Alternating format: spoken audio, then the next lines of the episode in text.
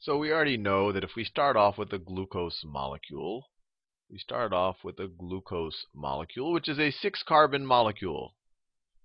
Six carbon molecule, that this essentially gets split in half by glycolysis, and we end up with two pyruvic acids or two pyruvate molecules. So glycolysis literally splits this in half. It lyses the glucose, and we end up with two pyruvates or pyruvic acids. Pyruvate. And these are three carbon molecules. Three carbon molecules. There's obviously a lot of other stuff going on in the carbons you saw in the past, and you could look up their chemical structures on, on the internet or Wikipedia and see them in detail. But this is kind of the important thing, is that it was it was lysed, it was cut in half, and this is what happened in glycolysis. Glycolysis glycolysis. And this happened in the absence of oxygen, or not necessarily. It can happen in, in the presence or in the absence of oxygen. It doesn't need oxygen. And we got a net payoff of 2 ATPs, 2 ATPs net. And I always say the net there because remember, it used two ATPs in kind of that investment stage, and then it generated four. So it, on a net basis, it generated four, used two, it gave us two ATPs, and it also produced two NADHs. Two NADHs. That's what we got out of glycolysis. And just so you can visualize this a little bit better, let me draw a cell right here. Maybe I'll draw it down here. Let's say I have a cell that's its outer membrane. Maybe its nucleus. We're dealing with the eukaryotic cell. Doesn't have to be the case. It has its DNA in its chromatin form all spread around like that. And then you have some mitochondria, and you know there's a reason why people call it the power centers of the cell. We'll we'll look at that in a second. So there's a mitochondria, has an outer membrane and an inner membrane, just like that. I'll do more detail on the structure of a mitochondria maybe later in this video, or maybe I'll do a whole video on them. That's another mitochondria right there. And then all of this fluidic space out here that's between the organelles. Where in the organelles, you can view them as parts of the cell that are, you know, they do specific things. They do specific things, kind of like organs do specific things within our own bodies. So this, so between all of the organelles, you have just this fluidic space. This is just fluid of the cell, and that's called the cytoplasm. Cytoplasm. And that's where glycolysis occurs. So glycolysis occurs in the cytoplasm. Glycolysis. Now, we all know, in the overview video, we, we know what the next step is. It's the, the Krebs cycle, or the citric acid cycle. And that actually takes place in the inner membrane, or the inner, I shouldn't say, the inner space, the inner space of these mitochondria. Let me draw it a little bit bigger. Let me draw a mitochondria here. So if this is a mitochondria, it has an outer membrane. It has an inner membrane. If I have just one inner membrane, we call it a crista. If we have many, we call them cristae. These little convoluted inner membrane. Let give it a label. I'll say they're cristae, the plural. And then it has two compartments, right? It's because it's divided by these two membranes. This compartment right here is called the outer compartment. This whole thing right there, that's the outer compartment. And then this inner compartment in here this inner compartment in here is called the matrix. The inner compartment right there is called the matrix. Now, you have these pyruvates. They're not quite just ready for the Krebs cycle, but I, I guess well, that, it's a good it's a good intro into what how do you make them ready for the Krebs cycle? They actually get oxidized, and I'll just focus on one of these pyruvates. And we just have to remember that the pyruvate that this happens twice for every molecule of glucose. So we have this kind of preparation step, step for, for the Krebs cycle. We call that pyruvate oxidation. Pyruvate oxidation. And essentially what it does is it cleaves one of these carbons off of the pyruvate. And so you end up with a two-carbon compound. You don't have just two carbons, but its backbone of carbons is just two carbons, called acetyl-CoA. Acetyl CoA. And if these names are confusing, because you know what's acetyl coenzyme A, these are very bizarre. You could do a web search on them, but I'm just going to use the words right now because it'll keep things simple and we'll get the big picture. So it generates acetyl CoA, which is this two-carbon compound, and it also it also reduces some NAD plus to NADH.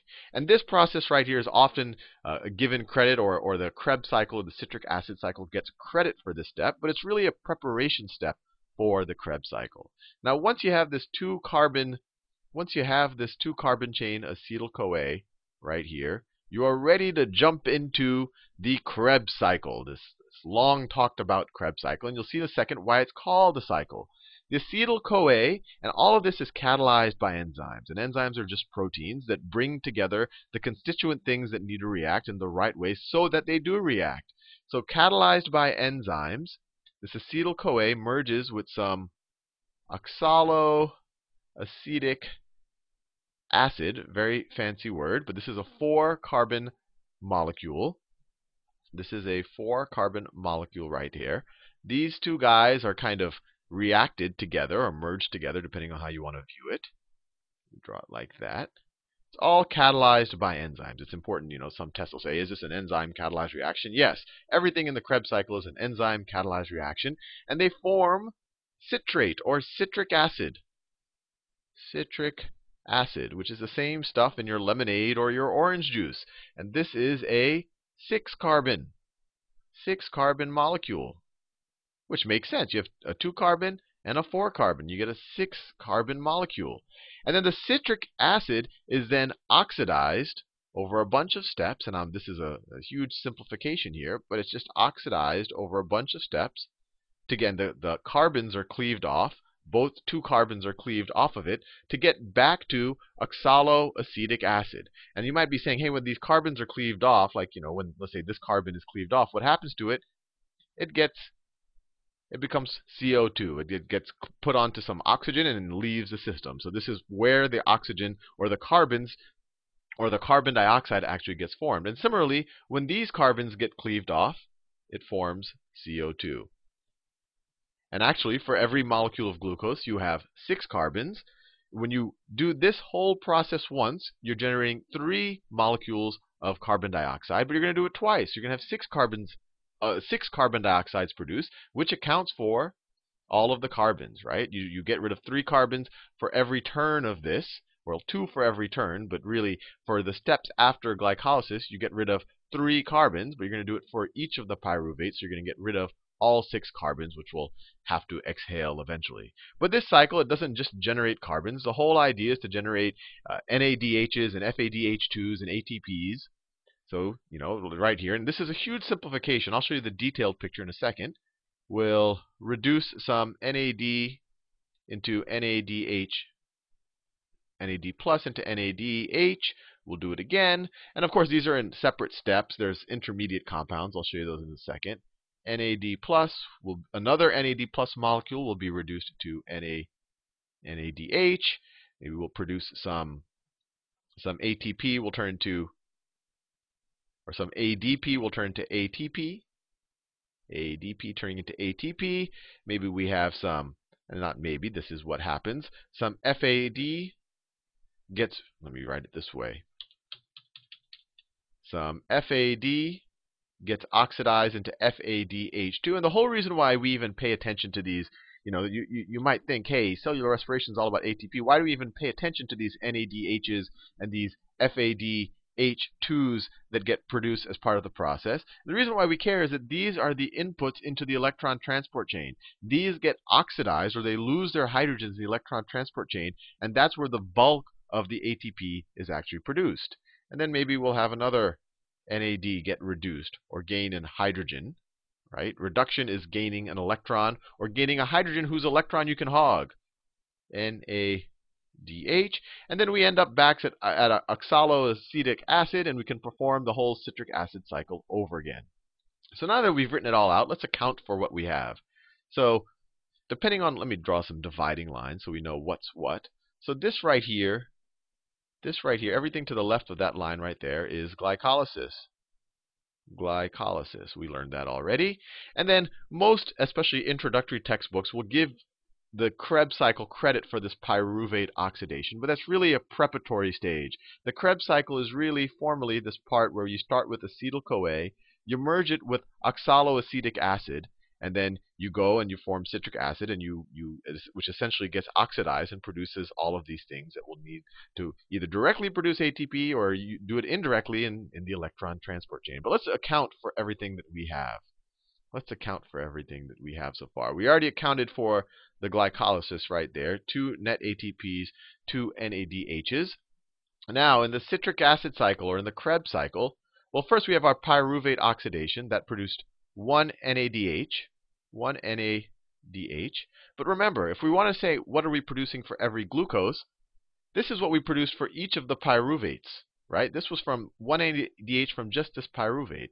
But by but glycolysis produced two pyruvates. So everything after this, we're going to multiply. We're going to multiply by two for every molecule of glucose. So I'll say for so the pyruvate oxidation times 2 means that we got 2 NADHs, 2 NADHs right there. And then when we look at this side, when we, the formal Krebs cycle, what do we get? We have how many NADHs? 1, 2, 3 NADHs. So 3 NADHs times 2, because we're going to perform this cycle for each of the pyruvates produced from glycolysis. So that gives us 6 NADHs. We have 1 ATP per turn of the cycle. This is going to happen twice, once for each pyruvic acid. So we get 2 ATPs. And then we have 1 FADH2, but we're going to do this cycle twice. This is per cycle, so times 2. We have 2 FADHs. Now, sometimes in a lot of books, these two NADHs, or per turn of the Krebs cycle, or per pyruvate, this one NADH, they'll give credit to the Krebs cycle for that. So sometimes instead of having this intermediate step, they'll just write four NADHs right here, and you're going to do it twice, once for each pyruvate. So they'll say eight NADHs get produced from the Krebs cycle. But the reality is six from the Krebs cycle, two from the preparatory stage. Now, the interesting thing is we can now count whether we get to the 38 ATPs promised by cellular respiration. We've directly already produced for every molecule of glucose two ATPs and then two more ATPs. So we have four ATPs. Four ATPs. How many NADHs do we have? Two, four, and then 4 plus 6 is 10. We have 10, 10 NADHs. And then we have two FADHs two FADH2s. I think in the first video on cellular respiration I said FADH. It should be FADH2 just to be particular about things. And these, so you might say, hey, you know, where's our 38 ATPs? We only have 4 ATPs right now. But these are actually the inputs in the electron transport chain. These molecules right here get oxidized in the electron transport chain. Every NADH in the electron transport chain produces 3 ATPs. So these 10 NADHs are going to produce 30 ATPs in the electron transport chain. And each FADH2, when it gets oxidized and gets turned back into FAD in the electron transport chain, will produce 2 ATPs. So two of them are going to produce 4 ATPs in the electron transport chain. So we now see we get four from just what we've done so far, glycolysis, the preparatory stage, and the Krebs or citric acid cycle. And then eventually these outputs from glycolysis and the citric acid cycle, when they get into the electron transport chain, are going to produce another 34. So 34 plus 4, it does get us to the promised 38 ATP that you would expect that you would expect in a, a, super efficient cell. This is kind of the theoretical maximum. In most cells, they really don't get quite there. But this is the good number to know if you're going to take the AP Bio test or in most introductory biology courses. There's one other point I want to make here. Everything we've talked about so far, this is carbohydrate metabolism or sugar catabolism, we could call it. We're breaking down sugars to produce ATP. Glucose was our starting point. But animals, including us, we can we can catabolize other things. We can catabolize proteins. We can catabolize proteins. We can catabolize we can catabolize fats. I mean, if you have any fat on your body, you have energy. You, you're in theory, your body should be able to take that fat and you should be able to do things with that. You should be able to generate ATP. And the, the interesting thing, the reason why I bring it out up here is obviously glycolysis is of no use to these things, although fats can be turned into into glucose in the liver. But what the interesting thing is that the, the Krebs cycle is the entry point for these other catabolic mechanisms. Proteins can be broken down into amino acids, which can be broken down into acetyl CoA. Fats can be turned into into glucose, which actually could then go the whole uh, cellular respiration. But the, the, the big picture here is acetyl CoA is the general catabolic kind of uh, intermediary that can then enter the Krebs cycle and generate ATP regardless of whether our fuel is carbohydrates, sugars, proteins, or fats. Now, we have a good sense of how everything works out right now, I mm-hmm. think. Now I'm going to show you kind of a diagram that you might see in your in your biology textbook, or the, I'll actually show you the actual diagram from Wikipedia. And I just want to show you this looks very daunting and very confusing, and I think that's why many of us have trouble with with cellular respiration initially because there's just so much information. It's hard to process what's important. But I want to just highlight the important steps here just so you see it's the same thing that we talked about.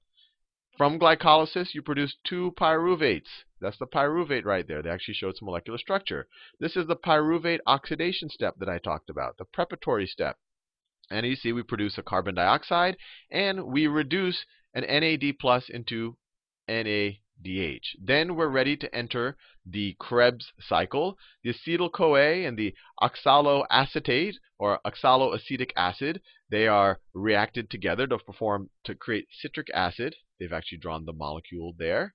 And then the citric acid is oxidized through the Krebs cycle right there. This, all of these steps, each of these steps are facilitated by enzymes, and it gets oxidized. But I want to highlight the interesting parts.